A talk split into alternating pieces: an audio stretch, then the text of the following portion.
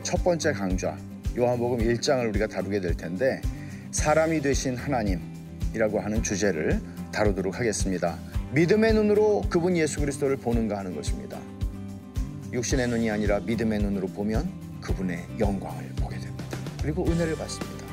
그분을 만난 것의 영광스러움과 특권을 여러분들은 아십니까?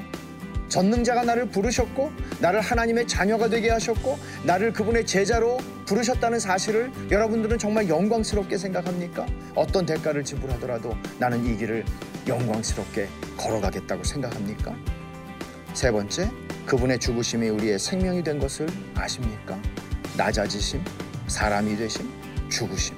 그것을 성경은 영광이라고 얘기합니다. 세상이 설명하는 영광에 현혹되지 않고 예수 그리스도를 통해서 우리에게 보여주는 그 영광의 길을 따라가는 사람들, 그가 그리스도인입니다.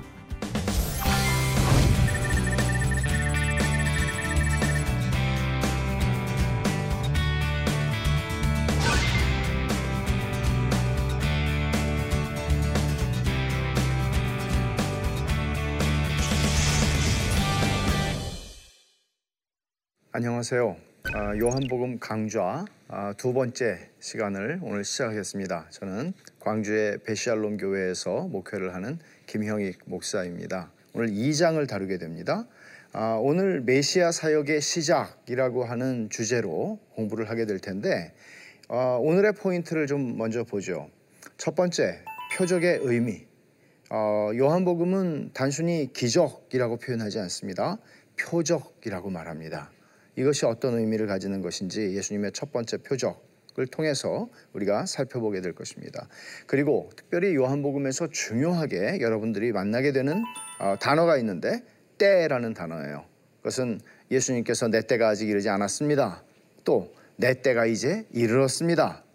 요한복음은 그 때를 향해서 긴박하게 가는 하나의 드라마입니다. 그래서 그 때에 대한 이해를 우리가 어, 보게 될 것이고 그 다음에 세 번째로는 성경이 말하는 믿음이 무엇인가?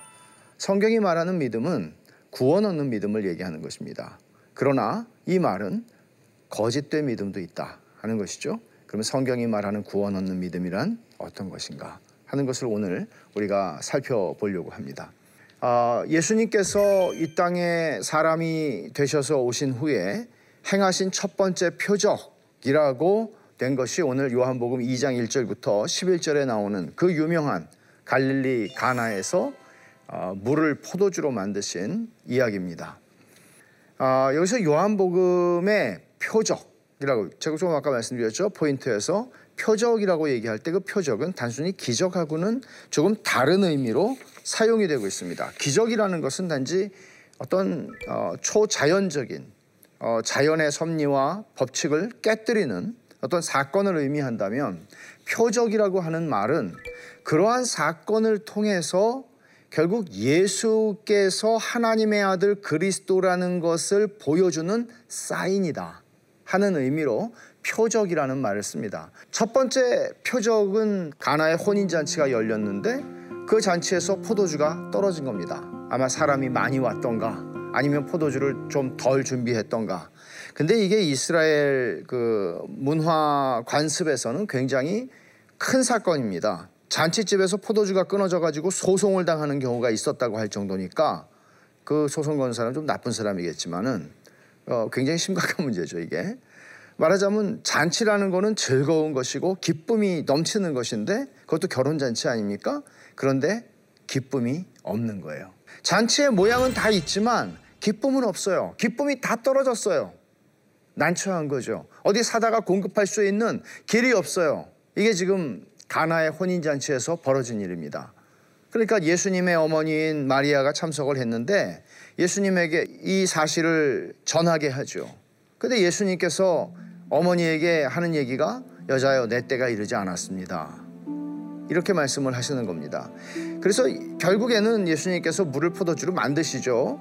여러분 포도주라고 하는 것이 우리 한국 교회의 그 선교사님들이 들어왔을 때 술과 도박에 너무 피해가 컸죠. 그래서 술이라는 거는 아예 금주 이런 것들이 굉장히 중요한 기독교의 그 덕목이 됐는데 성경에서 얘기하고 있는 포도주라고 하는 것은 사람의 마음을 기쁘게 하는 포도주 시편 104편에 있는 말씀이죠.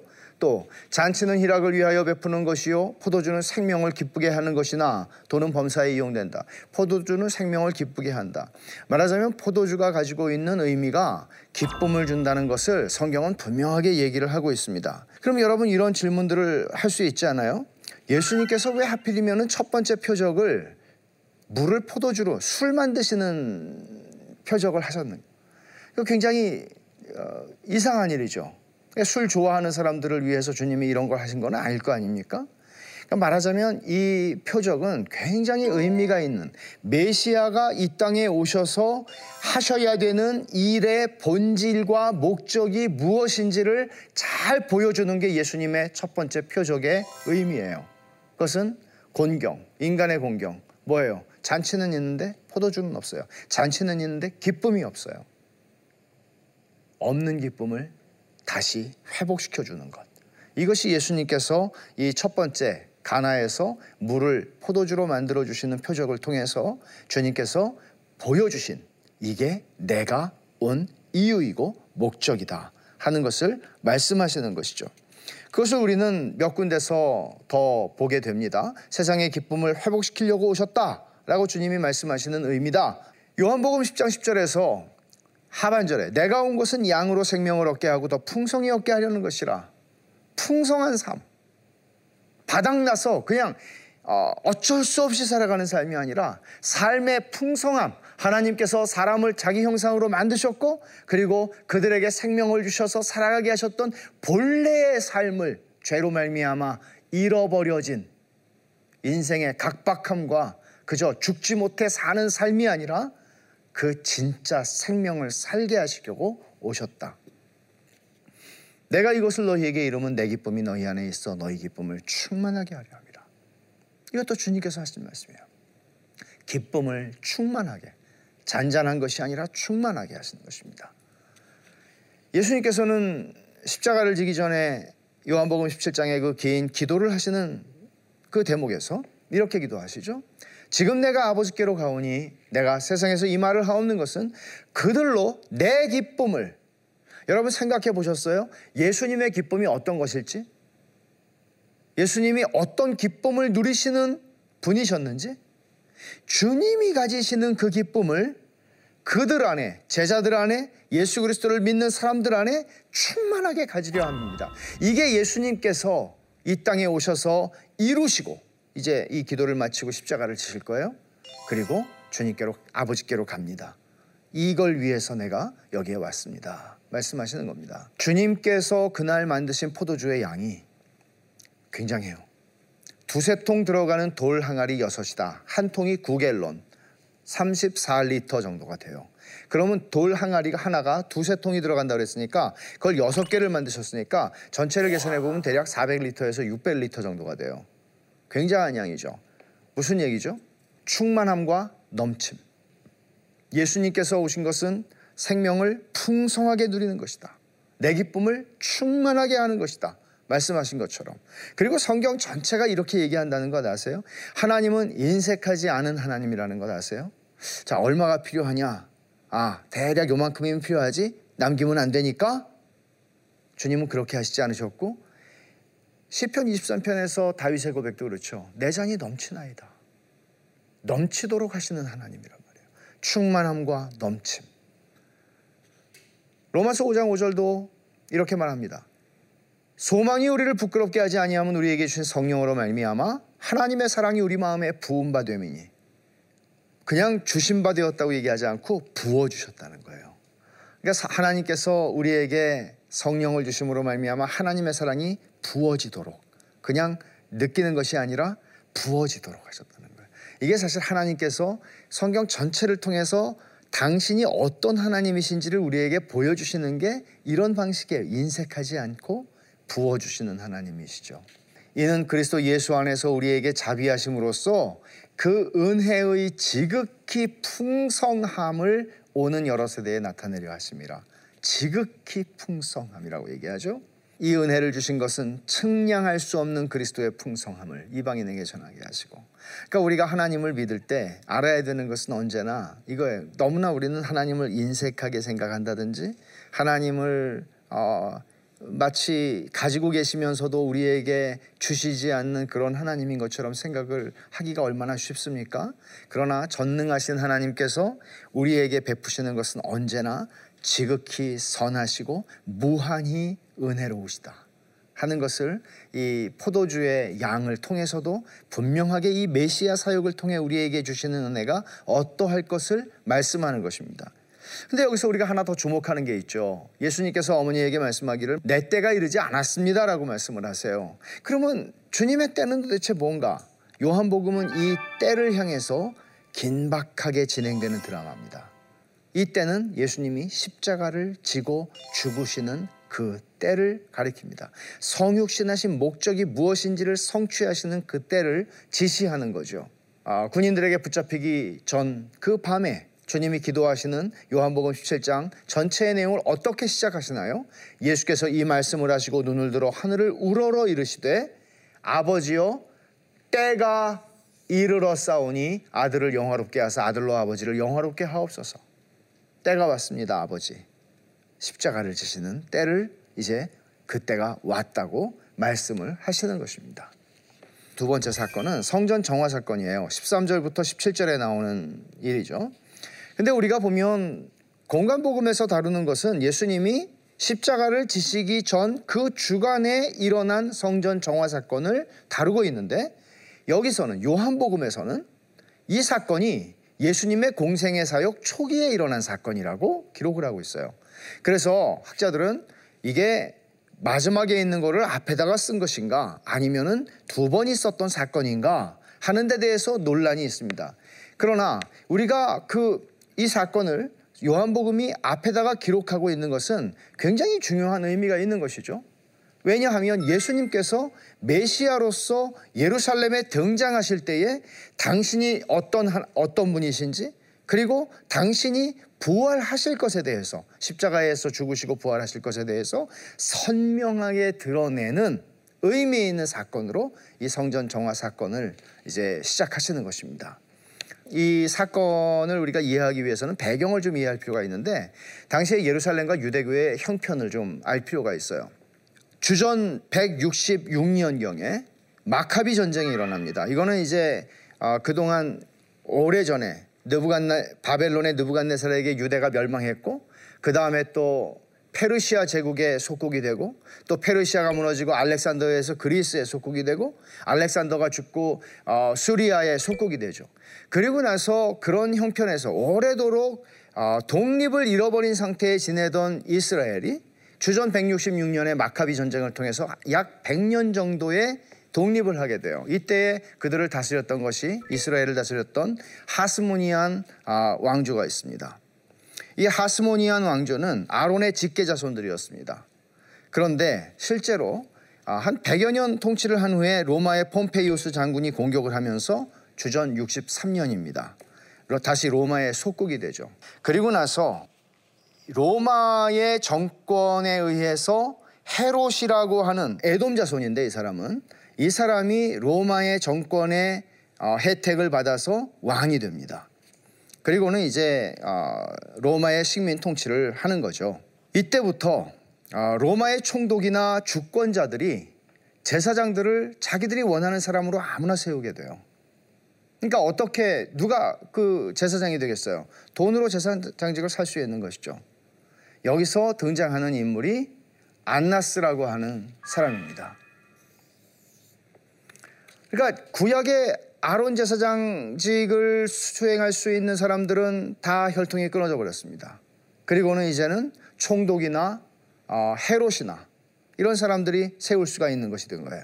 그래서 예수님 당시에 안나스가 제사장직을 가지고 있었고 나중에 총독이 바뀌면서 총독이 안나스한테서 별로 수입이 없거든요. 그러니까 이제 바꾸려고 하자 안나스가 다시 손을 써서 자기 사위인 가야바를 대제사장으로 또 앉히게 됩니다. 그리고는 실세로서 자신이 어, 계속해서 제사장의 권한을 행사하게 되는 것이죠. 이게 이제 당시의 어, 유대교의 상황입니다. 근데 안나스가 감남산에 가게를 하나 운영을 하고 있었어요. 근데 이 가게는 단순히 작은 구멍가게가 아니라 절기 때마다 예루살렘으로 이 유대인들이 제사를 지내러 오지 않습니까? 그 많은 순례자들에게 재물을 팔았고 제사에 필요한 모든 물품들을 공급하는 유일한 독점권을 가진 어, 가게였습니다. 그러니까 멀리서 오는 사람들이 제사 드릴 양이나 염소를 가지고 올 수 없거든요. 현지에 와서 예루살렘에서 그걸 구입을 해야 돼요. 그러면 제사장들이 도장을 찍어준 인증된 재물을 어, 구입을 해야 되는데 그것은 안나스의 가게에서만 살 수가 있었습니다. 이것뿐만 아니죠. 또 성전세를 내야 돼요. 반세계를. 근데 그 반세계를 내는 거는 자기들이 쓰던 돈, 화폐를 가지고 내는 게 아니에요. 여기서 공인된 것을 사서 내야 돼요. 환전이 필요하죠. 그러니까 이 환전을 통해서 그리고 또 재물들을 팔므로써 많은 이익을 독점권을 가지고 어, 장사를 하고 있었어요. 그런데 이 사람이 여기서 만족하지 않고 예루살렘 성전 안에 지점을 내게 됩니다. 이게 예수님께서 성전에 들어오셔서 성전에서 그 성전을 정화시키며 채찍을 드신 어, 이유인 것이죠.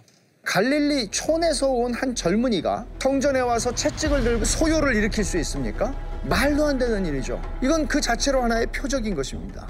성전을 지키고 있는 군인들도 있고 있는데 어떻게 예수님께서 그런 일을 하는 게 허용이 됐고 그게 가능이나 할 법한 이야기였겠어요. 그런데 주님은 그렇게 다 내쫓으셨거든요. 이것은 하나의 예수님께서 실제로 심판자로서 성전의 주인으로서 성전에 오셔서 당신께서 심판을 하시는 마지막 심판의 리허설로 보여주신 사건이라는 것입니다. 보세요. 에스겔 9장 6절에 이렇게 말씀합니다. 늙은 자와 젊은 자와 처녀와 어린이와 여자를 다 죽이되 이마에 표 있는 자에게는 가까이 하지 말라. 어디서 시작하라 그래요? 그 심판을 내 성소에서 시작할지니라. 성경이 우리에게 가르치고 있는 하나님의 심판이 시작되는 것은 저 멀리 땅 끝이나 소돔과 고모레 같은 죄악이 관영한 어떤 곳이 아니라 내 성소에서 시작할지니라 고 얘기를 합니다. 하나님의 집에서 심판을 시작할 때가 되었나니 만일 우리에게 먼저 하면 하나님의 복음을 순종하지 아니한 자들의 마음, 자들의 그 마지막은 어떠하며 하나님의 집에서 심판을 시작한다. 예수님께서 사람의 몸을 입고 이 땅에 오셔서 갈릴리에서 성장하셨고 이제 예루살렘의 공생의 사역을 시작하시면서 예루살렘에 당신 자신이 등장을 하십니다. 역사의 무대에 등장을 하십니다. 그리고는 제일 먼저 어디로 가십니까? 성전으로 가시죠. 그리고는 성전을 정결케 하십니다. 성전을 심판하시는 것입니다. 이것이 성전 정화 사건을 통해서 성경이 우리에게 가르쳐 주고 있는 어, 메시지인 것이죠.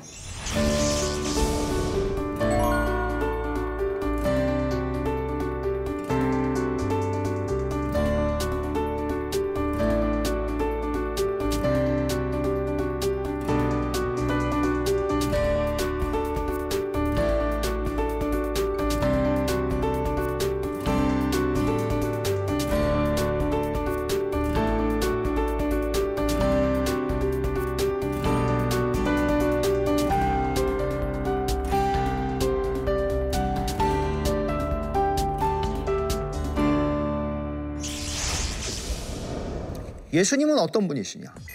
예수님은 성전의 주인이신 분이십니다. 그리고 성전을 심판하시는, 세상을 심판하시는 심판주이십니다. 이것을 보여주시는 것이죠. 이제 이 어, 일들을 사람들이 보죠. 그리고는 어, 예수님에게 예수님이 굉장한 일을 행하시니까 여기 성경에 보면은 주의 전을 사모하는 열심히 나를 삼키리라 한 것을 이 사건을 보고 기억했다. 그렇게 말을 했어요.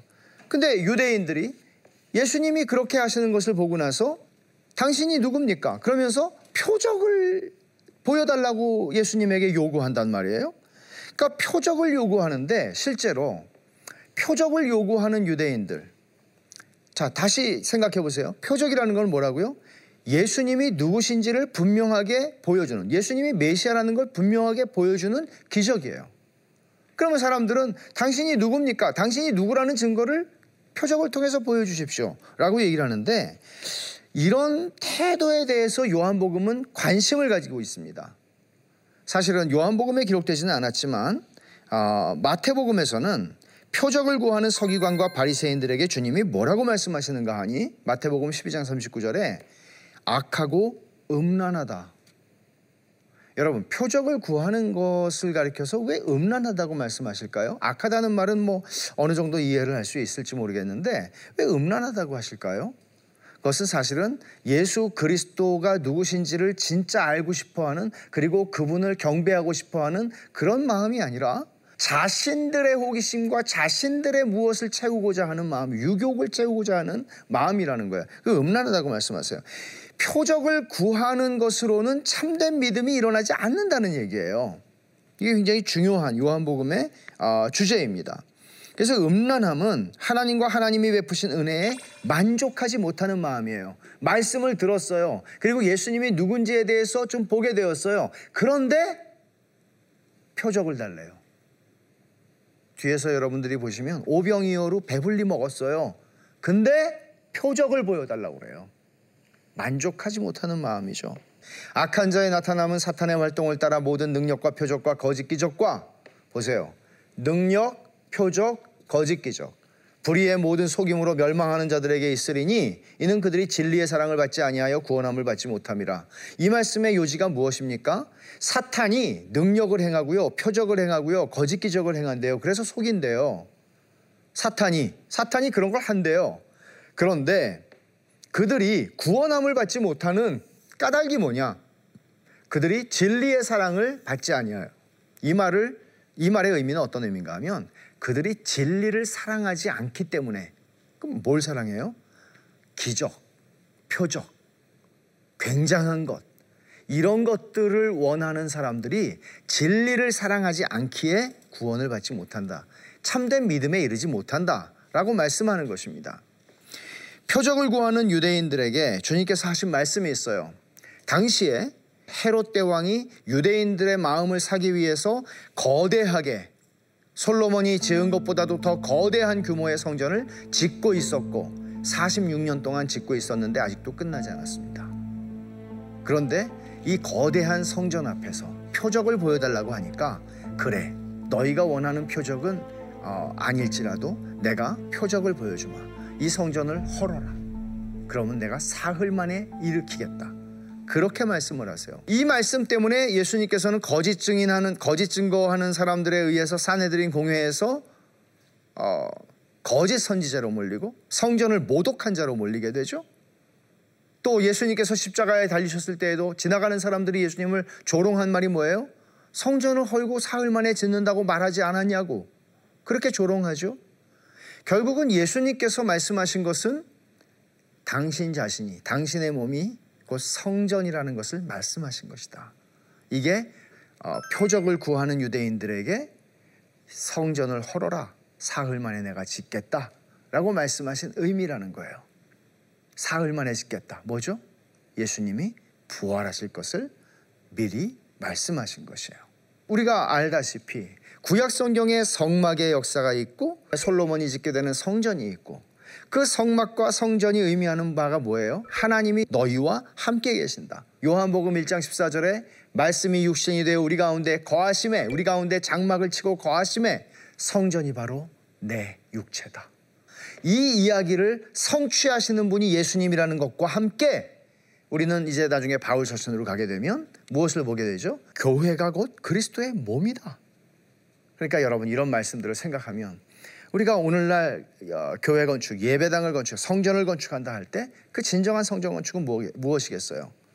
벽돌로 짓는 건물이 아니라 사실은 그 성전에 한 사람 한 사람 성도들을 하나님의 말씀으로 세워가는 것이죠. 이게 사실은 주님의 몸, 그리스도의 몸인 교회를 세워가는 것입니다. 여기서 우리는 진짜 믿음이 성경이 말하는 진짜 믿음이 무엇인가 하는 이야기를 듣게 됩니다. 너무나 중요한 얘기죠. 왜냐하면 우리는 그냥 내가 믿으니까 믿는 거지 뭐라고 얘기를 하기가 쉽지만 예수님의 행사를 보면서 사람들 많은 유대인들이 예수님을 믿었어요. 요한복음 2장 33절 23절이에요. 6월절에 첫 번째 6월절에 예수님의 그 공생애 중에서 예수께서 예루살렘에 계시니 많은 사람이 그의 행하시는 표적을 보고 표적을 보고 그의 이름을 믿었으나 예수의 이름을 믿었어요. 요한복음 1장 12절에 뭐라고 그랬죠? 믿는 자, 영접하는 자에게 하나님의 자녀가 되는 권세를 주신다 그랬어요. 그들이 믿었어요. 보고 믿었어요. 그런데 그 다음 구절을 보면 예수는 그의 몸을 그들에게 의탁하지 아니하셨으니라고 말합니다. 왜? 이는 친히 모든 사람을 아심이요. 사람들은 많은 유대인이 예수님을 믿었는데 예수님께서는 그의 몸을 그들에게 의탁하지 않으셨다. 우리말로 번역되기를 의탁하지 아니하셨으니라고 번역이 되었는데 이 말은 조금 아까 우리가 살펴본 그 구절에 유대인들이 표적을 보고 믿었다라고 말할 때 그 믿었다는 단어와 같은 단어를 사용하고 있습니다. 다시 말하면 이 말씀을 우리가 이렇게 읽을 수 있는 것이죠. 예수는 그의 몸을 그들에게 의탁하지 아니하셨다. 예수님은 그들을 믿지 않으셨다는 얘기예요. 왜? 친히 모든 사람을 아시며. 성경이 말하는 믿음은 특별히 요한복음에서 설명하고 있는 믿음. 요한복음은 믿음이라는 것을 굉장히 중요하게 여기고 설명합니다. 왜냐하면 요한복음을 쓴 목적이 예수는 하나님의 아들 그리스도이심을 믿게 하는 건데 우리가 믿는다는 것을 오해하게 되면 어, 나 믿어. 진짜 믿음이 무엇인가? 구원 얻는 믿음이 무엇인가? 그것은 유대인들이 표적을 보고 믿는 그런 믿음이 아니다. 조금 더 나아가서 믿음이란 인격적인 관계라는 것을 설명하는 것입니다. 믿음은 인격적인 관계입니다. 관계라는 것은 일방적으로 내가 나는 당신을 믿어요 라고 한다고 성경적인 믿음이 형성되는 것이 아니라 믿음이라는 것은 내가 하나님을 믿고 하나님께서 나를 믿어주시는 것입니다. 이런 거죠. 베드로를 만나셨을 때 예수님께서 일장에서 너를 개바라고 할 것이다. 베드로가 어떤 존재가 될 것인가를 말씀하시는 것이죠. 나다나엘에게 얘야 뭐 그런 걸 가지고 놀라느냐 더 큰 일을 볼 것이다. 말하자면 이런 말씀들은 예수님께서 베드로나 나다나엘의 장래를 알고 계시고 그들이 하나님의 작정 안에 있고 하나님의 손을 벗어나지 않으며 그들이 신실하게 끝까지 믿음을 지킬 것을 아시고 그들을 믿으시는 거예요. 믿어주시는 것이죠. 이런 의미에서 믿음이라는 것은 인격적인 관계로 설명이 돼요. 내가 하나님을 믿고 하나님께서 나를 믿어주시는 것이에요. 이게 구원 얻는 믿음이라 하는 것입니다. 이것을 놓치게 되면 결국 우리는 그냥 믿사오니라고 내가 열심히 기도하는 것, 자기 최면 혹은 자기 강요 수준을 우리는 믿음 좋은 것이라 그렇게 이해할 수 있겠지만 성경은 그렇게 말하지 않습니다. 인격적 관계로 설명합니다. 회개도 죄도 다 관계로 성경은 설명하고 있는 것입니다. 이 부분을 놓치지 않으셔야 합니다. 그래서 오늘 우리가 살펴본 말씀을 우리 삶에 어, 적용한다면 이런 것들을 생각할 수 있죠. 인간이 추구할 기쁨은 그 오직 그리스도 안에서만 그리스도만이 주실 수 있습니다. 여러분, 우리가 어떤 신용을, 잔치를 벌이고 있는 신용을 하든지, 무슨 신용을 하든지 할 수는 있겠죠. 그러나 본질적으로 그리스도 바깥에 있을 때 그리고 그리스도께서 주시지 않는 우리가 돈으로 혹은 우리의 권세로 만들어내는 기쁨은 진정으로 인간의 깊은 갈망을 채워주지 못합니다. 그게 인간의 죄인의 딜레마입니다. 잔치는 있는데 기쁨이 없습니다. 예수님께서 오신 목적은 그 기쁨을 회복시킬 뿐만 아니라 충만하게 주시기 위해서 오신 것입니다. 인간이 추구하는 기쁨은 그리스도 안에서만 그리스도께서만 주실 수 있습니다. 두 번째, 예수님과 인격적인 관계를 맺는 참된 믿음은 참된 평안과 기쁨을 줍니다. 왜 그럴까요? 내가 아무리 혼자서 믿는다고 한다 한들 그것이 우리의 마음에 진짜 평안과 만족과 기쁨을 주진 않습니다. 쉼을 주지 않습니다. 그러나 예수님과 나의 진정한 인격적 관계 속에서의 믿음이라고 하는 것은 당연히 필연적으로 믿는 자의 심령에 기쁨과 만족과 평안을 주는 것입니다. 이 은혜를 주시기 위해서 예수 그리스도께서 육신을 입고 이 땅에 오셨다. 메시아가 오신 목적이 그것이다.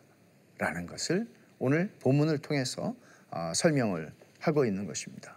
아, 이제 이어서 다음 주에 우리가 살펴보게 되는 것은 요한복음 3장과 4장에서 설명하고 있는 두 장을 다루게 될 텐데 3장에는 여러분이 알다시피 니고데모가 등장하고 4장에서는 사마리아 여인이 등장합니다. 이 두 인물, 인류 전체를 대표하는 이 양극단에 서 있는 두 인물을 통해서 인간이 얼마나 구세주 예수 그리스도를 필요로 하는지를 우리가 다음 주에 계속해서 살펴보도록 하겠습니다. 시청해 주셔서 감사합니다.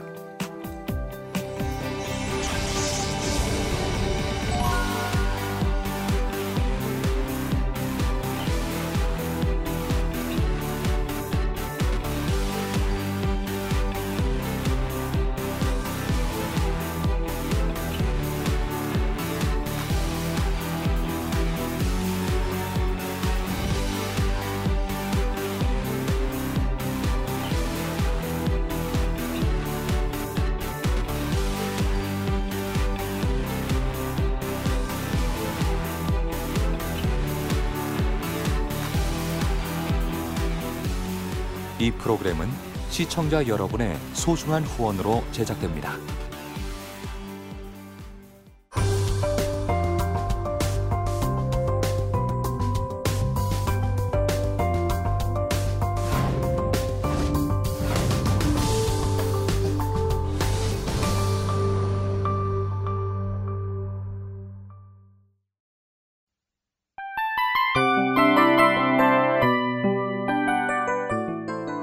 프로그램은 청취자 여러분의 소중한 후원으로 제작됩니다.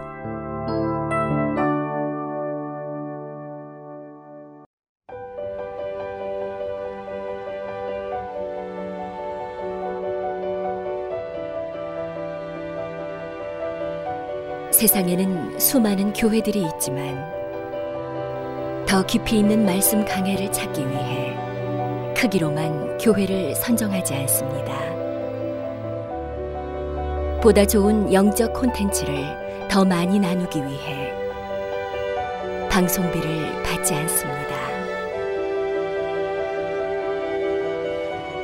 1년 365일 복음만 전하고 싶어서 우리는 광고를 하지 않습니다. 온누리의 복음을 땅끝까지 CGN TV와 함께 땅끝 성교사가 되주세요